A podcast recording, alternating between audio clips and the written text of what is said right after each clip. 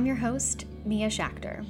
I use they them pronouns and I'm a bit gender nebulous, a term that I made up and you can use if you like it. I'm an intimacy coordinator for TV and film, a boundary guide for individuals and couples, and a consent educator.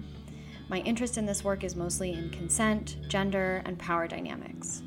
I offer Zoom classes live and for download through my website, and private consent lessons and boundary sessions too.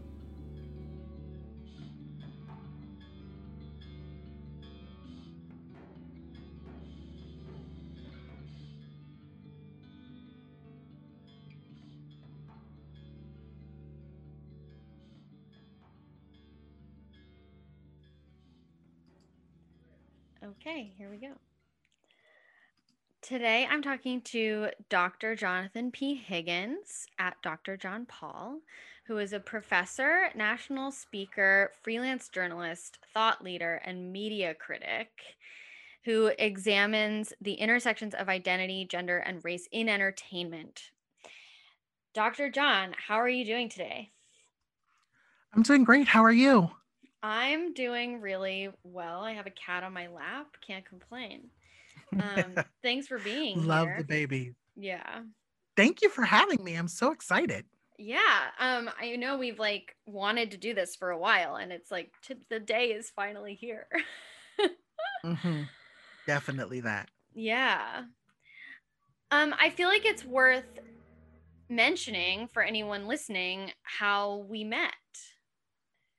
I I'd love to hear how how you were introduced to Centauri Co and me and how we met from you.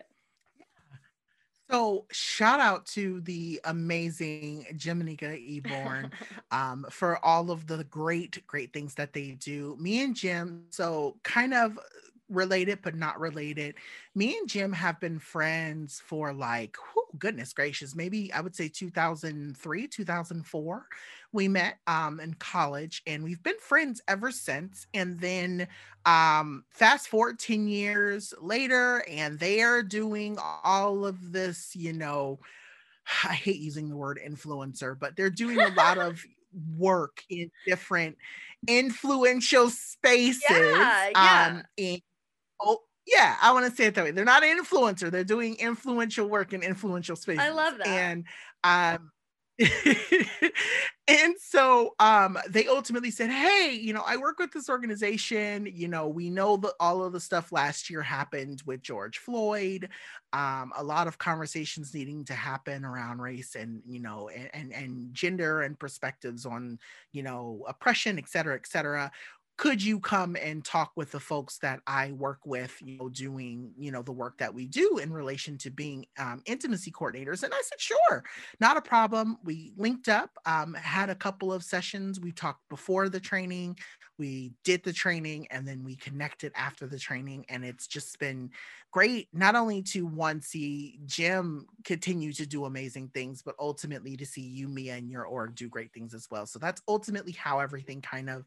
you know, linked up. Great people know great people, and you're one of the great people that my great people knew. So um, I'm happy to be here. Oh, thank you. That's really wonderful to hear. Jim, what the way that it happened on our end was that we were like, you know, we we we knew we needed to talk about Centauri Co is run by me, Yehuda Duenas, and Jiminica Eborn. Um, Yehuda and I are the only intimacy coordinators. Jiminica is a trauma specialist um, the trauma queen, and she does a whole bunch of other things.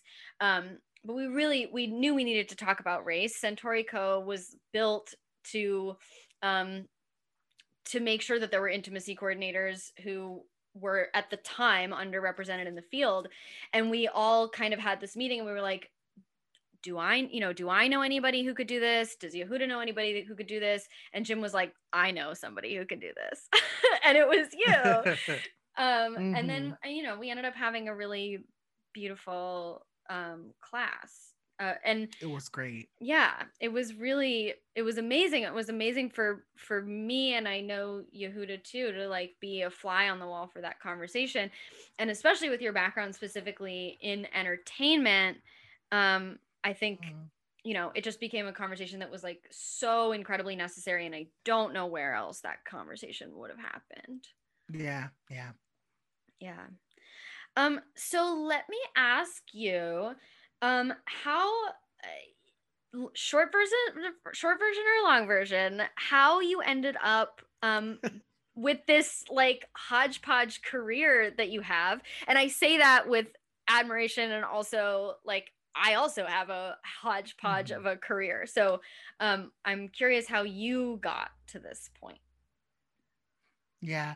It's funny because this is the this is maybe the third or fourth conversation I've had today alone where people have been like, How did you get here? And I'm like, girl, I don't know. um it's like it just chat, I just, you know, we, we I guess, you know, the, the universe said we gonna use you know, really, um, I think a big part of it really did start with this idea of growing up in a world where I didn't see myself, mm-hmm. um, not necessarily feeling like my voice was heard and feeling like I didn't really have anyone championing me. I ultimately started looking for ways to do that for other people. I said, if no one's going to champion me, then I might as well champion myself. Mm-hmm. And in the mm. process of doing that, I think people started like paying attention to what I had to say and ultimately saying, oh my God, you know, if Dr. John Paul feels this way, then that means I, and I feel this way, then that means there's got to be other people who feels this way. And I think it's just now this collective um, mindset of people, you know, whether it be in academia, whether it be in entertainment, whether it be um, company wide, organizational, like there are just so many people in the world it's funny because I, I I used to get on LinkedIn. I'll say this and then I'll kind of wrap it up. But I used to get on LinkedIn and I would like look at all of the stories and all of the stuff people were sharing and it was all about business and you know what was going on in their minds and their lives. And I've been picking apart in a very comedic way the ways that we oppress people in um the work perspective if that makes sense whether it be in entertainment or not. And I and I make a joke out of it not to be joking but to, to just get people to understand how silly a lot of this stuff is that we say in a lot silly the stuff we do is and how problematic it is when you really look at it from a, a comedic standpoint because for me my thing is is that i sometimes have to laugh to keep from crying. And so my thing is that if i constantly kept you know screaming about the bad in the world i would always be in out in a corner like ready to ball up and you know pass away in a lot of senses. So i think for me the way that i've been able to cope is to look at the ways these systems you know are are terrible and make a joke out of them and so across the platform that's what i'm kind of known for now is people saying you have a very funny comedic way of looking at mm-hmm. really jacked up things um, and being able to get us to talk about them in a way that doesn't feel like you're ultimately I don't do it in a way where I feel like I'm blaming anyone. I'm I'm I'm challenging people to step back and think about the ways that they are either complicit or or or not taking action. And and and that's ultimately what I do now. I just I'm I'm challenging people to step up to the plate if that makes sense. Yeah.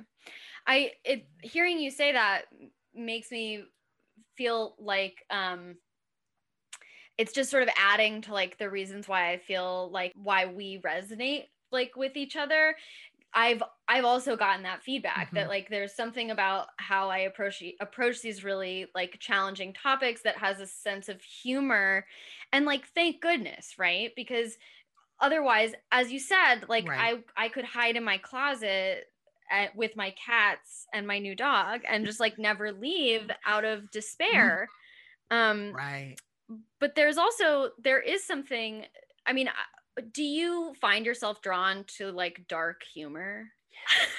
um, I have a very dark sense of humor. So, so I like, how did I know? Sometimes because Ooh, child, sometimes it can get real dark and people be like, that's not funny. It's and funny. I'm like, it's funny to me.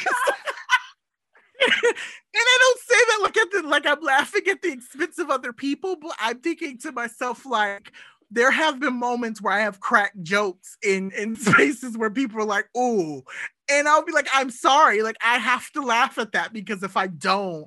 I'm gonna cry, you know, and so it's just it's one of those things that's like dark humor, dark. I wouldn't say I'm like dark, gruesome humor funny, but I definitely find like so. For instance, me and my random tangent, but it makes it makes a lot of sense. Like me and my husband rented that Barb and I forget what her name is like Barb and Marg goes to like Vista something. It's the new movie with a uh, Kristen Wiig. Uh-huh. Um, and the humor is my humor. it's just very a lot of it is very much these two women who have had really traumatic experiences have been able to find funny in their traumatic experiences. That's how I move throughout my life, where I've been able to really look at some really jacked up things that have happened to me and find humor in them to help other people heal and their own lived experiences through humor. So that's how I yeah. like to frame it. It's it's making the way that you're describing it, I'm mm-hmm. like making this link for the first time that you know how like in in sexuality it's often talked about how there's like a really fine line between mm-hmm. pain and pleasure and like sometimes they're the same and i think it must be the same kind mm-hmm. of emotionally yeah. where like there's you know the the laughing and crying like laughing and crying are really close to each other and sometimes you're doing both and i think mm-hmm. where my my sense of humor feels the most pronounced and the most me is like in those moments where i'm like that is so sad it's hilarious That's so me. I'm like, oh my God, that is so terrible. But yeah. it's so funny. And and I think that's also I think it's a talent. I think it's a talent, I think, to be resilient enough to be able to look at something that's really really awful and to be able to find humor in it in a way that makes other people laugh or feel seen or find joy. Like you know I'm, i crack a lot of jokes about my father not being in my life um, where some people are probably working that out through therapy. For me it's it's funny. Like there are a lot of things that i say you know and and people are like oh my god i can't believe you said that. You know that that's really sad. And i'm like you know i've i've healed from it and i think that that's where i think some of the comedy comes from i, I think robin williams mm-hmm. is a mm-hmm. great example of someone who was able to laugh through a lot of their pain mm-hmm. rest in peace you know i do know that they passed away ultimately to their own demise but i think when you look at robin will when you yeah. look at a lot of comedians um and the ways that they frame their lives they're able to really take a lot of their dark sad moments and make them enjoyable for other people to be able to laugh through their own pain as well so i think that's what i do yeah, that comes through. That comes through. And uh, it's it's to mm-hmm. it's almost a question of sustainability, right? Like cuz how can we keep yeah. doing yeah. really challenging work around justice and oppression and all these other things and you know for for me it's also like um wrapped up in illness and ability and i you know i don't know mm-hmm. I don't want to speak for you around that. But so it's it's all it's a it's only sustainable if it can also have light right moments. Without those light moments, mm-hmm. it's you just want it to end as as quickly as you can. It's it's making right. me think of like when I was really in the like throes of of my illness and um and really struggling with like my mental health and suicidal ideation and all that stuff like the my the thing that would save me often was just poop jokes because i was dealing mm. with like actual poop issues and i could just laugh about you know mm-hmm. i don't know that was like sort of how i coped for a while yeah yeah and, and you know and that's the thing i think that makes so many people i think specifically creative so creative um and and such good people i think is when you can really look and separate yourself like when you when you're not able to really like when you don't feel like that trauma or whatever you're going through in your life no longer kind of has a hold on you that is where i think the best not necessarily even comedy because i don't mm-hmm. want to consider myself a comedian but i definitely think like i've been in spaces where people are like John, you are just so damn funny. And I'm like, I've I've done my whole life, all I've ever yeah. done is cry, you know, like in a lot of ways, whether it be like literal tears or being in peril, or like you said, dealing yeah. with suicidal ideations. And so I think I'm finally at a place now in my life where like I keep thinking if I continue to keep crying about everything or being sad about everything or being hurt about everything, I'm not going to ever be able to enjoy life. So I have to figure out a way to laugh. And I think the biggest part is like, I'm not laughing at someone, I'm mm-hmm. laughing at something. And most of the time, the things that I'm laughing at is how stupid white supremacy is. Like, or or how stupid sexism is. Like when you start to break it down to like the when you really start to get down to like the the foundation of each of these different oppressions, they're all so right. foolish, you know? And I think that's the thing I really help people get to with a lot of my work. It's I'm able to really help people see how so much of what we we worry about and how much we stress over is a joke. And when I say that, I don't mean that in the sense of like, ha ha ha, sexism is funny. No, it's not. It's terrible. But what I'm talking about is how stupid sexism is when we start looking at it from the prospects of all of these standards men live up want to keep themselves up to I, a lot of it is foolish and i said a lot of it is really stupid specifically the different standards that you know cis men set themselves up to right? Oh i can't cry. I can't have any emotion. I have to be a man.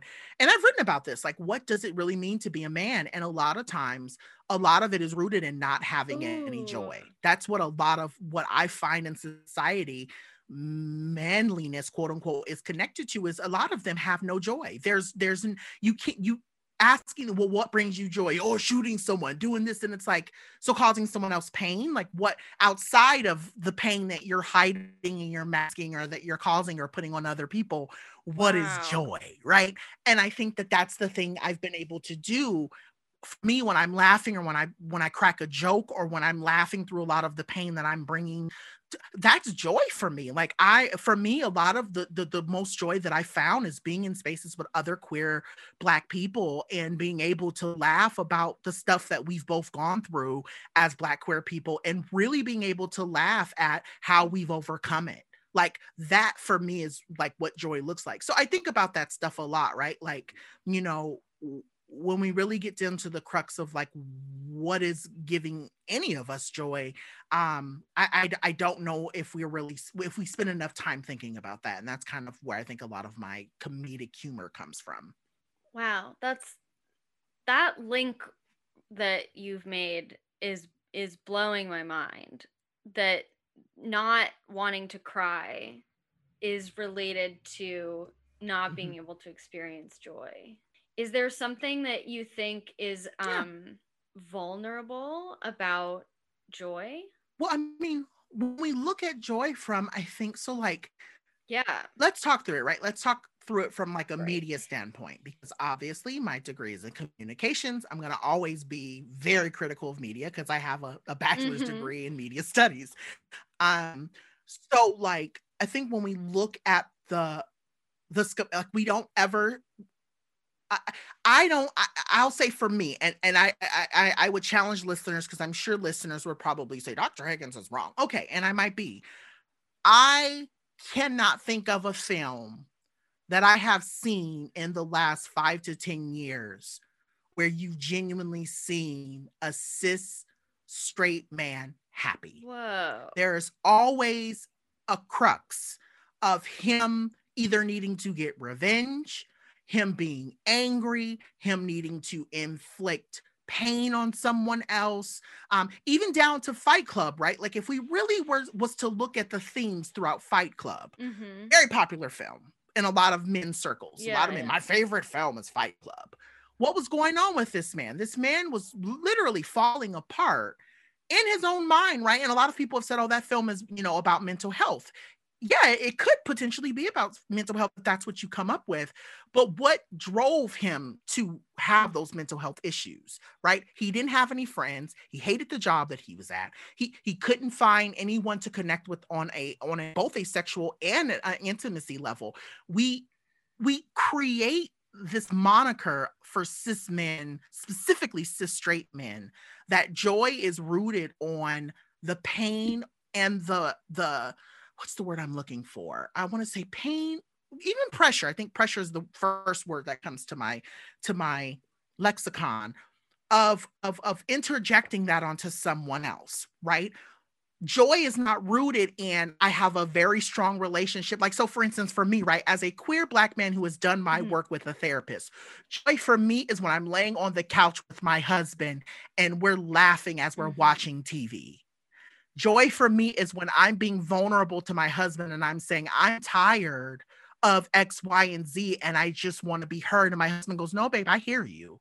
Like that's joy for me. Joy for me is when I'm on the phone with Jiminica and we're cracking Mhm. jokes back and forth about shows that we share interest in. Mm. Men don't get that. Yeah, yeah, yeah, I said societally, I think we've created this crux that men have to men the only way for men to find joy is when they're inflicting pain onto Ugh. someone else that for me is the, what i take at it from the perspective of looking at system and again that may not be everyone else's Right. truth but let's think about it what is rape culture Yeah. what is sexism, right? What is toxic masculinity? You are inflicting harm on someone else in order for you to feel better about who you are. So yeah what i'm what i'm hearing is is that it it it's portrayed as though um or what you're saying is that joy for cis men is portrayed as um it it's still within a hierarchy it's about being at the top of the hierarchy Mhm. so you still have to be on top of somebody Right. which means that you're probably pushing someone else down right right, literally right. and physically, right? Because you think about again rape culture, same concept.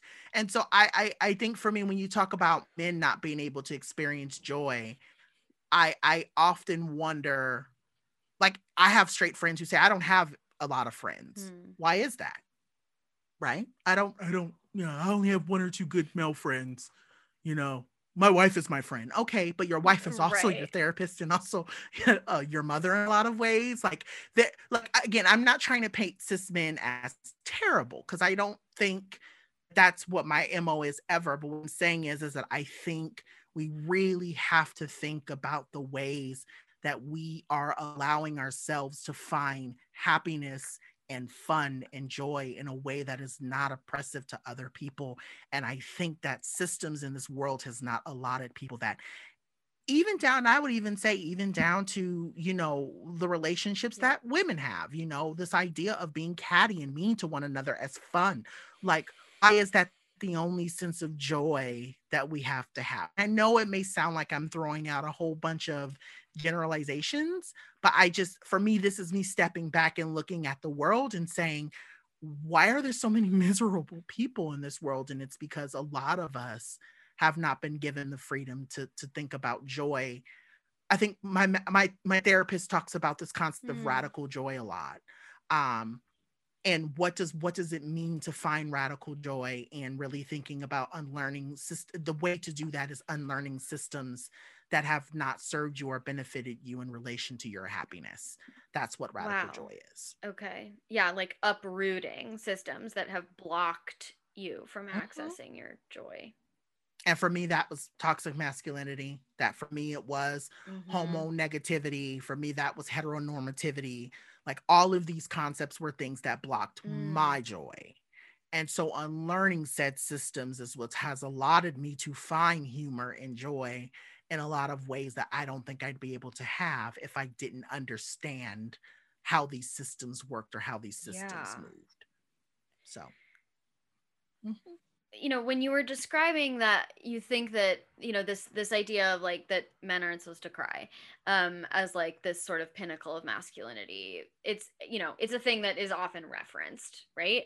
Um I think you and I and Yeah. probably most of the people listening to this like agree that that's absurd and that crying is important and and all that stuff. Um what I what it made me think of as you were describing it was that when you deprive yourself of the expression of these lows, well, first of all, when you deprive yourself of the expression of lows, you actually, I believe, deprive yourself of experiencing those lows.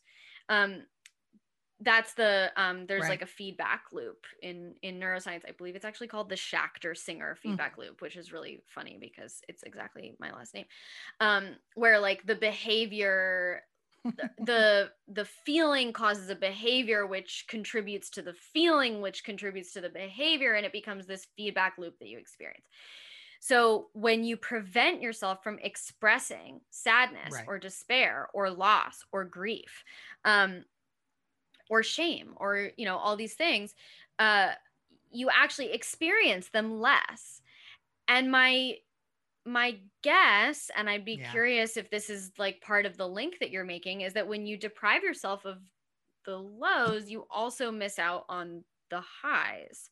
There's something that I think Right. um, that you're pointing out for me that I had never really tied together, but that you, yes, you don't, you don't see men or people who are performing masculinity in some way cry. They don't, we don't, uh, you know, society doesn't allow them to express sadness. Um, but we also don't see expressions of joy. We don't see expressions of like elation Nope. and like you know celebrating your celebrating yourself or um even even like um words of like love and affection seem to be so foreign and hard to to express um and i i Yeah. what i'm hearing is that you see those as going hand in hand Yeah. Well, I mean, even thinking about it, like, so I watched the film um Palmer. That's it. I watched the film Palmer recently on Apple TV Plus, and um if you've not seen it or if you're not familiar with it, it has Justin Timberlake in it, who is Ooh. canceled in my book. Um, however, um it was a good film. You know, a friend of mine said, I really think you should see it. It's about a man who finds a relationship with a child who we assume and again i say assuming is Mhm. is trans right um they are very effeminate they like feminine things they carry themselves in a very effeminate way um and the unlikely relationship between this very cis het man played by jt and this young child who is showing very effeminate characteristics. And i say all of that to say that what that film really showed me was like I think about the times I think often a lot about especially even me and like I said it's so funny because today's today's been weird. I don't know if it's the energy, I don't know if it's just if it's the, the space that I'm in, but all of the conversations I've had today outside of like adult conversations I've had Uh-huh. around bills and life and stuff, they've all aligned in this weird way. This morning I told my therapist I said, you know, I know when I lost my spark for creativity or being able to be myself in the way I've wanted to, but I've I, felt like I've lost it. And I say this as like a kid, like being a 12, 13 year old kid, I felt like my spark as a little quote unquote boy was put out. And I don't know when that light or that spark went out, but I think about it a lot. You know, my nephew is two and I watch him play and I watch how creative he is and I, I watch how much he my brother pours into him to allow him to be his authentic self um and watching the gender terminologies and the colors if he likes pink he gets pink. If he likes blue he wants blue. If he wants yellow he gets to wear yellow. Like my my my brother and his wife are very intentional on i i want my son to be able to have the life that we Mm. weren't allowed to have. Um and I think about that a lot. Like Grayson is learning what joy is. Like Grayson gets to be who he wants to be in a way that I didn't get as a little black kid growing up in SoCal.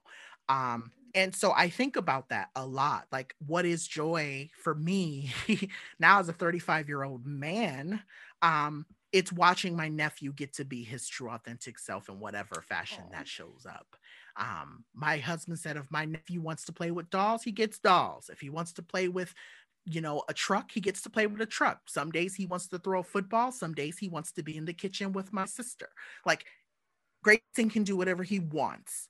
And I think that's the thing I, I I wish, you know, when we talk about joy, like seeing Grayson smile and knowing that Mhm. that's not being hindered in a way that for me makes me so feel so much better about the world and i think that for me is what i'm hoping for other people like to give their children the opportunity to just be happy in ways that i don't think that a lot of my generation got if that, that makes makes sense. so much sense something came up in in the six week boundaries and consent Mhm. course that i just taught that i keep going back to and it was this conversation around um choo- choosing have like the the the learned feeling that um and it was it was brought up in the context specifically by three three people in the class whose parents are immigrants um, this conversation that kind of keeps coming up for me around how authenticity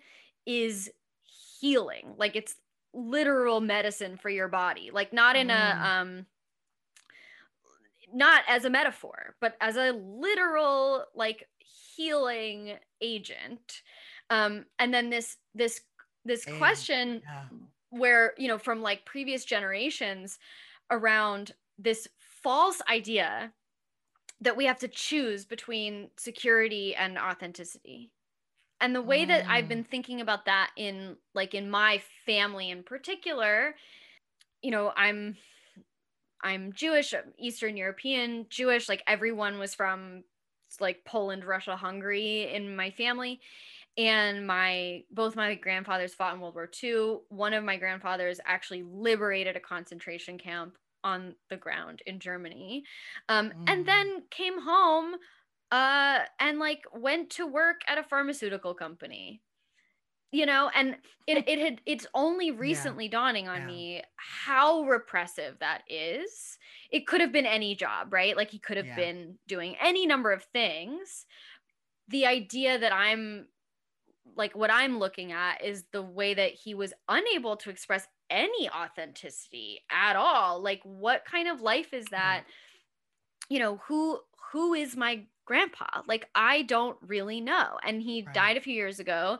Um i don't have a good sense of who he is. And i would venture to guess that he might not mm. either you know so i've been I, what you're talking about is like watching your nephew become their authentic self and finding that for yourself too um you know that what what you're like mm-hmm. witnessing and what's bringing you joy is like the negation of that idea that it's a choice you have to make that it's an either or situation that's also what your career is it's, it's a mm-hmm. manifestation mm-hmm. of that yeah. And in a lot of ways, I'm still, you know, like you said, when you said hodgepodge, I laughed because, you know, there's still a lot about my mm. career that I don't know and that I don't understand and that I'm still struggling, struggling to find that. And I, I, I like I said, I was talking to my this morning about, you know, finding that quote unquote dream job. I don't know what my dream job is. You know, I don't even know if what I'm doing right now is quote yeah. unquote the dream. You know, we, we're all kind of lost in a way. But when you talk about this sense of like authenticity healing, I think the stuff that, you know, and it's funny because I've had people come to me and say, you just have this light about you and you just have this way of, of, of moving throughout a space that just makes people feel so validated. And I said, I'm starting to understand and know that light as being mm-hmm. my authentic self. You know, it's me not putting on this performance for people because I because this is the thing, Mia. You know, I, t- I I wake up every morning going, I already know mm. that the world hates me. And I know I hate, I've, I've said it this way, and I've had people go, Oh my God, that is such a terrible thing to say. And I go, But it's the truth. I am everything that the world has tried to eradicate. Okay. I am fat. The world hates fat people. I am black. The world hates black people. I am queer. The world hates queer people. I'm also in a lot of ways, even though I, I'm middle class now, but I grew up poor and the world hates poor people. So, like, I literally wake up every day in subtle ways being reminded that this world does not care about me at all. And so to try how much am I selling myself short by putting on a performance for said world and knowing that they're still mm-hmm. going to hate me anyway? Mm-hmm. Does that make sense? And that's so I think that's what people see. Like I genuinely move throughout the world going, as much as I, I, I and I'm not going to front. I do care what the world thinks about me because obviously I wouldn't work as hard as I do yeah. if I didn't, right? Everyone's to have their name in lights. Everyone like I mean, that's why I have a blue check on Twitter. I want the world to yeah. know my work, okay?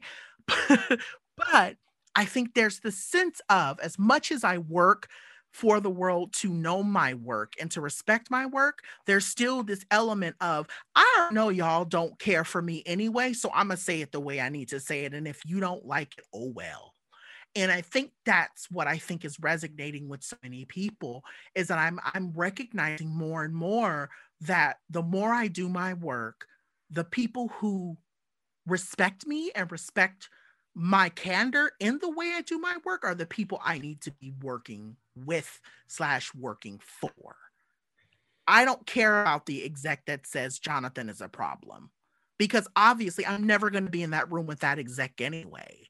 I need to be in the room with the exec that's saying, we like the fact that you're out here lighting stuff on fire and flipping tables because that's what we need mm-hmm. in this company.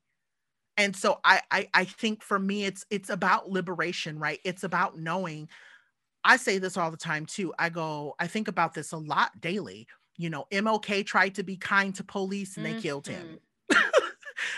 Like i mean i wish i could see people see me right now going like i'm in i'm living in between that of like i'm still going to die regardless of and i don't say that in a literal sense i'm praying i live a little bit longer but what i'm saying is even if i stroke the back of the police officer or i stroke the back of the systems that oppress me they are still working right. to eradicate me so i have to do my work from my place of truth and that's where all of my work starts. What is my truth and how do i make sure that that that that that shines?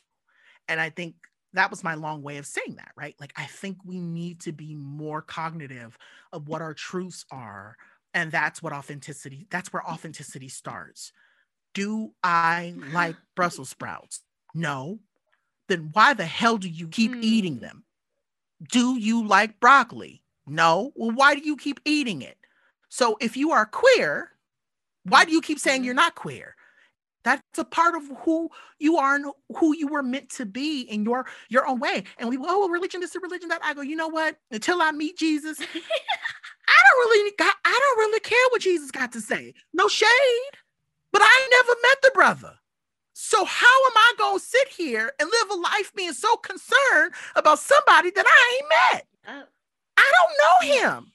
it's just, it's just, it's just, it's silly to me. So I, I think that for me is true. Like if someone else is mad, I always, this is my, my thing, and then I'll shut up. My thing is pay a bill and then I mm. care because I, I have, I don't have the time to, I'm too busy out here trying to keep my lights on. So, Whew. yeah. Well, okay. So one of the things that you said that I want to dig into a little bit here is you're talking about knowing what's true for you first and foremost. And I think right. that that yeah. is something that is not promoted largely because it thwarts hey, yeah. You know, if too many people knew who they were and what was important to them, um, you know, all the tables would be flipped over and maybe we wouldn't have mm-hmm. people mm-hmm. doing work that we like also really need done. I don't know. Um but what what is so clear to me from the outside is that you do have this like core of this is what I believe, this is who I am and what I and I I I hope that you feel the same way about me. I'm going to talk, assuming that you do. Okay. Oh yeah. Um, what has? yes. What has? What? What I've seen happen for me, I'm I'm really resonating with what you're saying. That like, what people are describing as your light is you being your authentic self, which translates as kind of giving no fucks. it's sometimes you have to give a few. Yes. But I think we give too many. Yes. So I I mm-hmm. agree. I think and I appreciate what you said like yes, you do care what people think. Of course, of course we care what people think. Um if I didn't care what people think, I don't know, I would walk around in like a a tube that I could just float free. You know, like obviously I have to shower, whatever. I'd eat yeah, at Chick Fil A. Right, right, right. Yeah, I would. I would eat at Chick Fil A yeah. if I did. Yeah. So, so great. I'm glad we're on the same page there. Um, but this this idea of like having your authentic truth is you know we do so much like trying to predict how people are going to respond to us how people are going to perceive us what they're going to think of us. Are they going to think we're cool? Are they going to think we're stupid? Are they going to want to hire us? And da, da, da, da. and what i tell a lot of my clients and what i end up working through a lot in these classes that i teach and of course this is like a lifelong journey for myself um, is that the only thing that I can know for certain is how I feel and what I believe. So what that means is that like using that rod, like that internal pillar of like, this is what I believe, this is who I am. Um, it's like a thesis of an essay, right? Like every sentence that you write, every paragraph that you write has to like tie back to that thesis, or the essay makes no real mm. sense and loses its train of thought and stuff. So if you personally, if I personally have this thesis, then anytime I'm in a moment of like, I don't know what to do, where people, some people like reach for a pendulum, some people ask a psychic, some people ask God, some people pray. For me, it's that rod internally where I can, that I can check with. And maybe sometimes I do use a pendulum or prayer or whatever. Um, but it's all mm. coming back to that that solid piece of myself um, because that's all I can know for sure. I cannot know for sure how other people are going to perceive me. And doing the mm-hmm. guesswork to try to anticipate that is fucking exhausting. Amen. Amen. Um, and I'm so glad that you cursed because I'm a sailor. so I was worried. I was like, I hope this is not one of those podcasts where I have to oh, watch no, my these are all rated explicit. It's like embedded. Okay. Yay! um, just kidding. My Patreon is now a community site for DIY self paced learning. I share assignments, journal prompts, media examples of consent and boundaries, discount codes, my own writing on boundaries and consent, the medical industry, and other things that I'm thinking about all the time. I share papers, articles, lectures, and more, and you also get access to the Patreon only Discord channel. Patreon is a great way to support the show, but there are other ways that don't cost money. You can rate, subscribe, and write a review wherever you listen and share the show with your friends. All of that is deeply appreciated. I'm currently taking private clients. You can find out more about that in the Work With Me tab on my website, sharetheloadinc.com, and schedule a call to see if we're a good fit. Um, no, no, I, I love that you say that because I think so, you know, a big part of my story is rooted in religion and i think that's why i'm so i wouldn't say i'm anti-religion but i'm definitely very cognitive and very cautious of um what I like to call groupthink. And I feel like groupthink is very much what religion mm. is, right? Is that if Mia believes something and Nicole believes something and, you know, Judea th- believes something, then I have to believe it too in order for them to oh, like wow. me. Um, and I, I, back from that specifically being in a religion i was i grew up a jehovah's witness I, I, talk about it on my TEDx about what it was like leaving that org, but more recently I've I've been writing a lot about it too. Yeah. So you can find some of my articles about that. But I say all of that to say that what has really helped free me in a lot of ways, and I mean free in both the emotional and um I would say this idea of recognizing that at the end of the day, like I can only answer for me and I think it it was getting to a place in my life where I was it was getting so hard for me to say what are you going to feel like when you get to that last day that you're here on this earth if how are you going to feel if you can't say you lived your life the way you wanted to mm. live it and that me is what made me say i got to get out of here because i think so many of us are so caught up with well what if my mom doesn't like it or what if my dad doesn't like it? I don't want to lose my family. Baby that's what chosen family is mm-hmm. for. Um you know oh what is my husband going to say about it? What is my cousin or my uncles or my aunties or and you you spend 10 15 years thinking that and then one day they stop talking to you and you're like man i wasted all that goddamn time worrying about them and now they don't even care about me you know and so i, I I'm not saying that, you know, I think there's this, and I've said this, and I'm still trying to work through what it truly means because it I don't know if it sounds silly. I don't know if it's a real thing, but I said I think there's a, there's a fine line between being selfless and being mm-hmm. selfish. And I think that for me in this time in my life, and my husband also, I think, understands this in a lot of ways. Both of our lives, we've been so selfless, meaning we've put so many other people in front of us and we've put many other people's opinions and thoughts and ideas as truth and arty right um and then we were left with nothing on the other side of that And so now I think both of us are in this place where we say we are a little bit selfish because we can be. We've done the work to be selfish. We deserve the right to say, I am going to take up the space in this room and I'm not going to apologize mm-hmm. for it. You know, who does Dr. Higgins think he is coming into this, or who who does Dr. Higgins think they are coming into this space and thinking they're the smartest person in the room? I have three degrees. So if you want to take it up with the University of Redlands and the Board of Education, you can. But my thing is is done the work to feel like i'm the smartest person in the room. Um, i've overcome all of the barriers that education has put in front of me for me to feel like i'm the smartest person right. in the room. So i've done the work. So i think about that a lot like what work are we doing to ultimately validate ourselves? And i think i'm in this place where i'm I've done some of the work and I'm continuing to do the work and I'm begging other people to do their work around that as well. Yeah. Oof, well said. Um, did you catch yourself misgendering yourself? I did. Yeah. I'm so used to slipping into the him and I'm really trying to get away from it.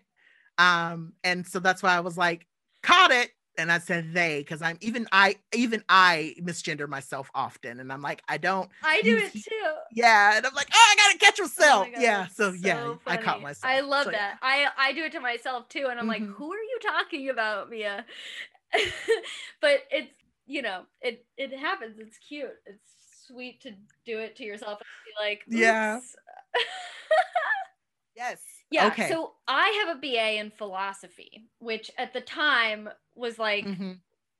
why are you doing that? And now it's 12 years later, I'm like, whoa, thank goodness. Like 19 year old Mia knew what the fuck was up. Um, even mm-hmm, though mm-hmm. at the time I was even like judging myself for it. So there was this, there was this, um, I took a moral philosophy class and there was this paper that we read about the word selfish. And it basically said, I mean, I'm going to like paraphrase it poorly, but it, it's a question of like, what is altruism? The question is like, does right. altruism exist? Because even when you mm-hmm. do a quote unquote selfless act, you inevitably get something out of it. There's a friends episode about this, right? Like um mm-hmm. you know, you get some kind of gratification out of it. Maybe you get you meet somebody new or, you know, even when you like do something for free like you get something out of it. So is there such a thing as altruism? And this paper was basically saying like who the fuck cares? Because the because the point really is like if we're gonna say that there's no such thing as a selfless act then we just need to add a word to the dictionary.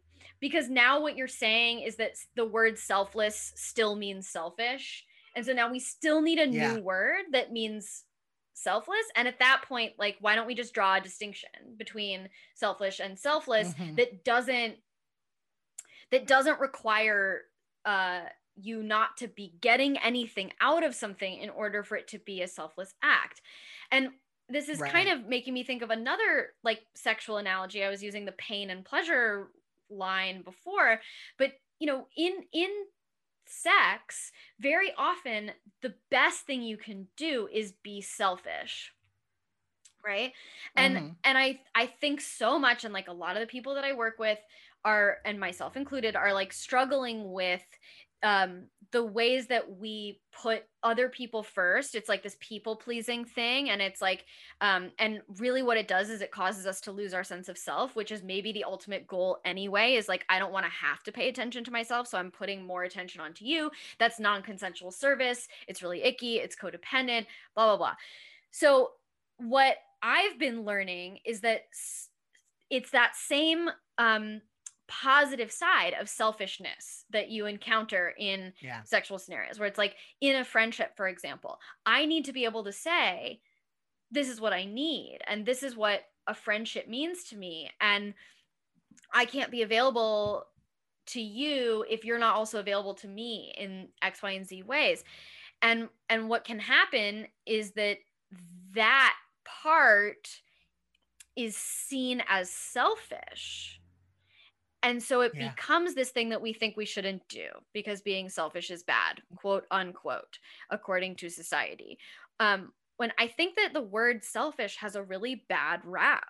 I think we actually need to like redefine that word because I think that selfish and selfless, if we were to make a Venn diagram, there's a huge overlapping section of that Venn diagram that we aren't really talking about. Mm-hmm. Yeah, and I hated the word selfish for a very long time. So actually, it's funny because I'm currently writing a book proposal, and every single theme of each chapter in relation to the book that I'm currently dreaming up of writing it is a specific word I've been called Ooh. in my life.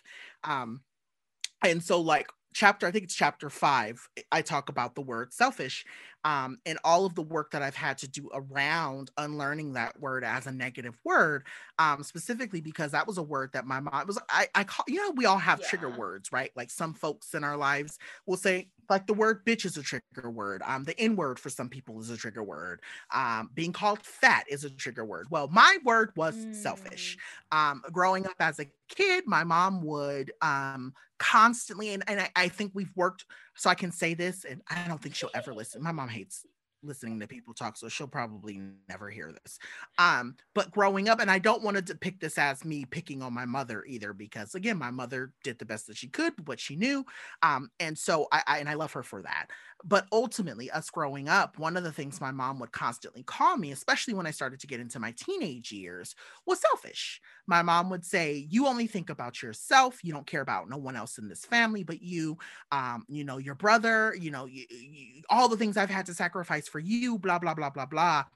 And as i got older and as i started to unpack where that negativeness came from with that word was this idea that in a lot of and again I'll speak from my own experience so I don't want to make this a general statement in a lot of poor families specifically poor black families you're expected to be selfless all the time right? You're expected to give so much of yourself without the expectation to get anything back. You're expected like you know your money is my money and my money is my money and her money is my money too and so that that's a lot of that's a lot of the, the the onus and the mindset of a lot of minoritized families where everyone is literally just trying to survive. The idea of you saying no this is for me. This is my opportunity for me to thrive or this is my opportunity for me to shine has nothing to do with you. That makes you selfish mm-hmm. right? Um and so it took me a few years especially in therapy to really understand why that word why I struggled with that word for so long and, and what my mother was really trying to say when she used that oh, word. I think from it was just it, it, yeah it, there's so many things and so that's the reason why though. It's you know this whole conversation around words meaning things right? What is the real meaning or what is the real foundation of the words that we use when we talk to people or when we talk about people and i think for my mother that word selfish was this idea of saying you're centering yourself in a way that I was not able to prior to me having you. And now I'm oh, angry oh, wow. about it right? right? And so now me and my mom have real conversations about that. My mom, I'm sorry if I ever made you feel like you had to give up your life for me and your brother. And I'm like, no, you never did, because I have the life that I want to have now. I was selfish enough to say, no, I'm going to get my degrees and I'm going to have my partner and we're going to have our, like, I was able to say that. You, you, that has nothing to do with you. Right now I can look at you yes. know what I mean? I don't know. No, it, it makes, sense, total but... sense. And a light bulb just went off in my brain because I talk a lot about how like in my classes and stuff, like how insecurity is selfish. Um, and mm-hmm. that has been a little bit triggering for a couple people have been like, I don't know, the word selfish, like uh and I think what I mean when I say that is like in a very literal sense, your insecurity centers you right? And I mean yep. that even like mm-hmm. internally. When I'm feeling insecure, all I'm thinking about is myself. I've stopped listening to you. I don't know what we're talking about anymore. I'm only worried about I'm totally preoccupied with recovering and proving to you that I'm not a total idiot. And so as you were talking, I was thinking about all of that and then and then the light bulb was do you think that authenticity is selfish? Mm. Well, I would say yes and no. I would say, and and I know people. I hate when people say yes and no. I I have to say yes and no. I would say authenticity is selfish in a lot of ways because what you're doing in a lot of ways is taking up space. Well, first, I would say, I guess it has to do with. Damn, that's a good question. I think it has to do with the timing um i think it has to do with you know they you know they say there's a case there's time and space for everything right? Um i think in relation to authenticity i know for me when i'm feeling my most authentic self it's because i'm taking back space that normally wouldn't be given to me yeah. anyway right? Um so that's when i'm being selfish. I'm like no y'all gonna give me my 40 acres and a mule. Um but when you're being authentic like I guess the question is, is are you being Oprah authentic or are you being Tyra Banks authentic? I think we you know what I mean? Like, are you are you genuinely worried about helping someone when you're being authentic and wanting to say, like, no, come on in here and be yourself. I want to make sure you feel seen. Or are you genuinely saying, well, I had this experience and it's all about me and I want the world to know what I've been through? Like, I don't I don't personally feel like I operate from that place. Like I'll tell people like, yeah, my life has been shit, but I want to make sure that other people who know that their life has been shit, that their life doesn't always have to be mm. shit, and that this is the way we're gonna make sure that you know that. Like, I don't, it's not about me per se, it's about me helping other people to basically get free, right? Like, how do we get free from these systems that have kept us to to make us feel that way? Whereas with like, I feel like Tyra Banks is more like, I've been through this and you don't know. My... So I, I, I guess I say I, I guess I say in so many terms, so many words. Is authenticity selfish? Yes, but you have to ask the question: Who are you being authentic for? I think ding, that's the ding, real question. Ding, ding, ding! Woo! Oh my gosh, yeah. that was the strike. That was it. Who are you being authentic okay. for? right? Is it for you or is it for the liberation of other people? And I will tell you this for me. There are moments where I do, like for instance, right now, and I, I, this is me being authentic. Something that has been driving me nuts is the fact that I don't have a blue check on Instagram. Neither do I. It it bugs the shit out of me, and I don't know why, but it does. That I can't get verified on Instagram. That's just me being human, right? I want people to know that I am the Dr. John Paul who's out here doing the work, right? That's where I say that authentic, like I'm being authentic. When I say I'm being authentic in this moment, I'm being authentically selfish and vain and saying, yes, that blue check would make me feel a hell of a lot better on Instagram. However, I also know that that blue check on Instagram would allow me to do more work because I would be verified, et mm. cetera, et cetera, right? So there's that. But the other part of that is the reason why I created Dr. John Paul. The reason why I write the way I write, the reason why I'm telling the stories that I tell is so that way when people feel like they're alone or they're in a dark place, they can go back to my work and say, I'm not in this by myself, you know? So I, I, think both of them can be true. I think both of them, I don't think any of them are bad. I just think that we need to be more real, real with ourselves and saying, like, nah, sis, like, are you genuinely doing this because you genuinely want to do it for you or are you doing this for the good of the people and i think that's i saw something recently and i said that is the whole theme of this mm. movie i'm not sure what movie it was but i felt like i watched something recently where i had that where the question of authenticity was at play in the story that might be the next pilot i write but go mm. on you know i mm-hmm. i love that idea around being authentic like for the greater good or being authentic for yourself. And I think that both are incredibly important. So what what I think that we're doing here is kind of um, redefining the word selfish. And I think that there's different kinds of selfishness and maybe there needs to be a new word for selfishness that's like merely for self you know for for personal gain because yeah. i see mm-hmm. that and when you were talking about um only seeing depictions of men experiencing joy when they were like standing on the backs of other people i see that in mm-hmm. in white feminism like the way that that turns ah. up in in white women and i consider myself to be one and something that i constantly have to look at is is that the only way that that we are going to get anywhere is so long as there are still people beneath us and mm. that is like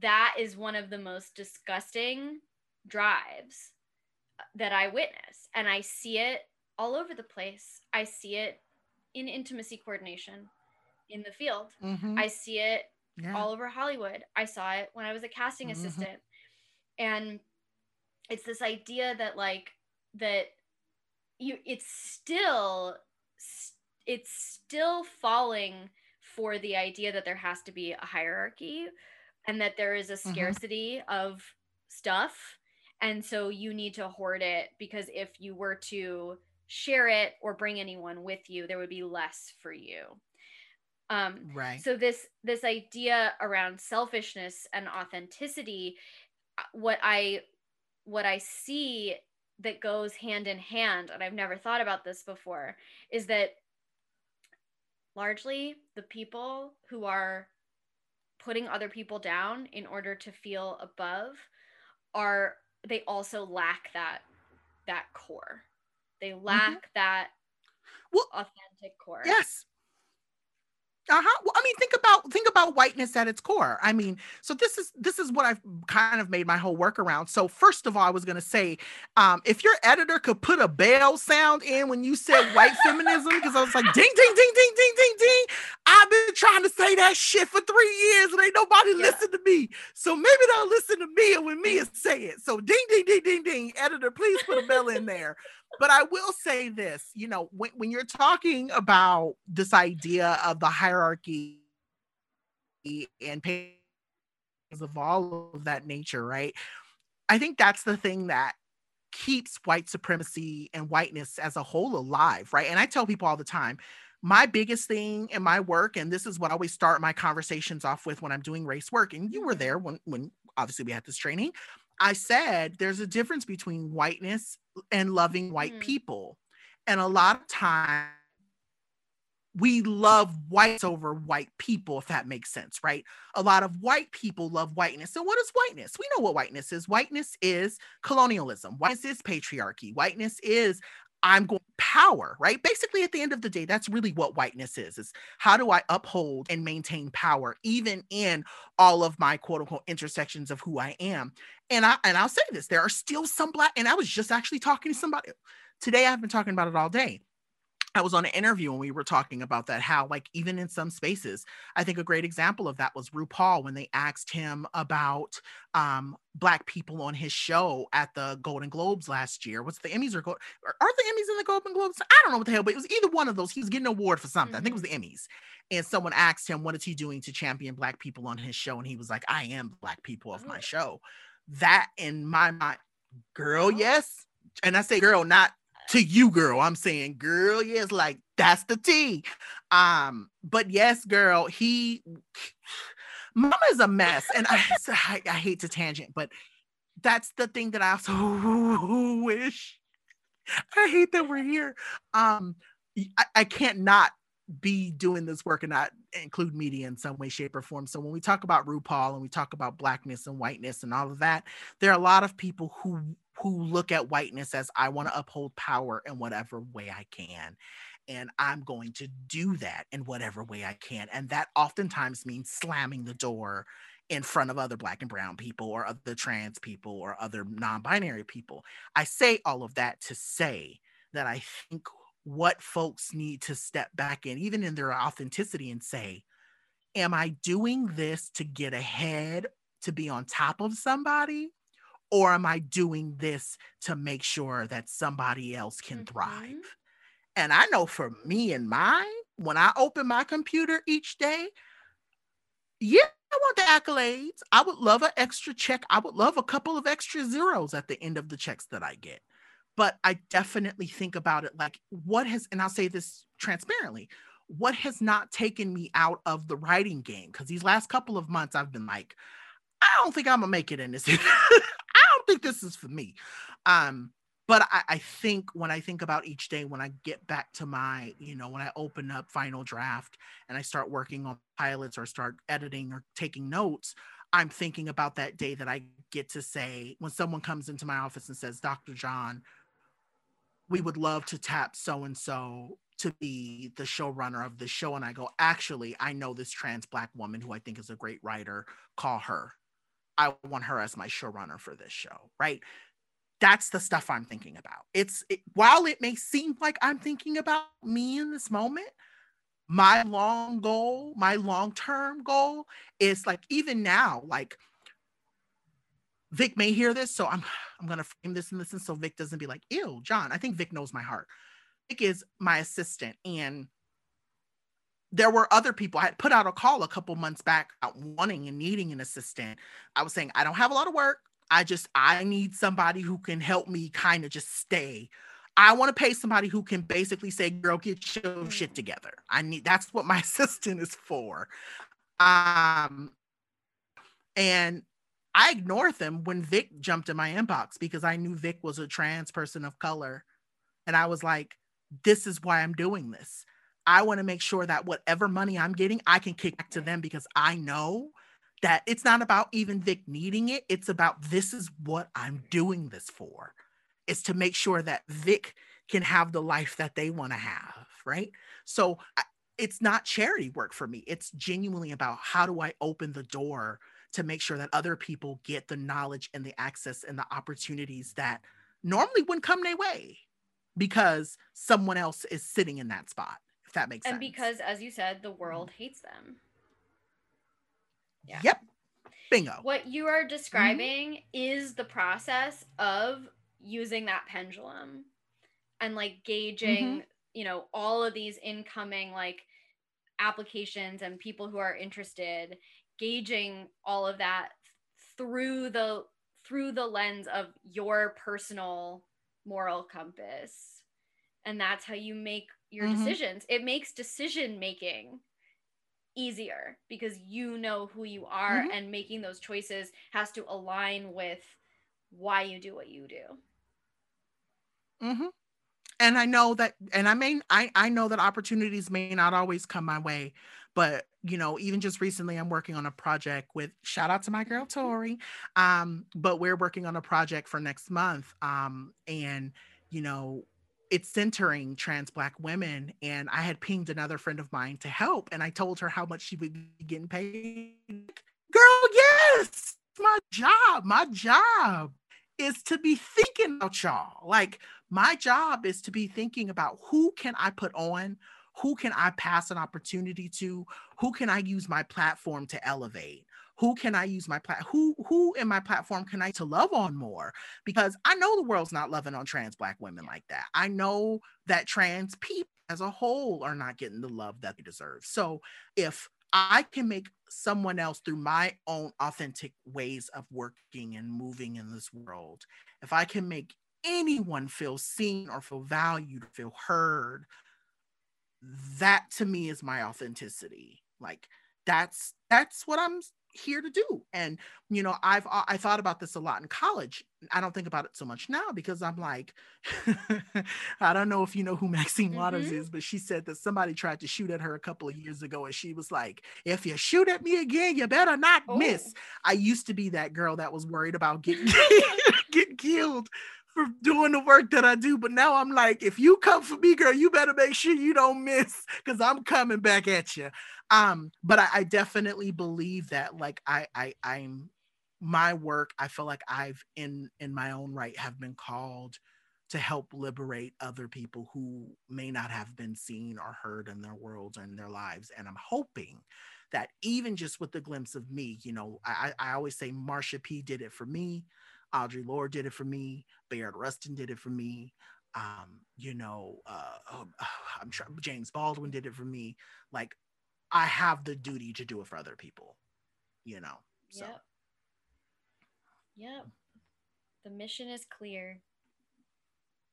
Mm-hmm. Amen. So are these checks, honey, because they clear too. How you doing? always tell me you may not like what I got to say, but that check still go oh clear. yes. Uh, okay, well, Dr. John, so I we have to wrap up somehow. Um, I always ask uh mm. what if you can give three of the most influential experiences or pieces of media or conversations or people in your life that have led you to the way that you think today?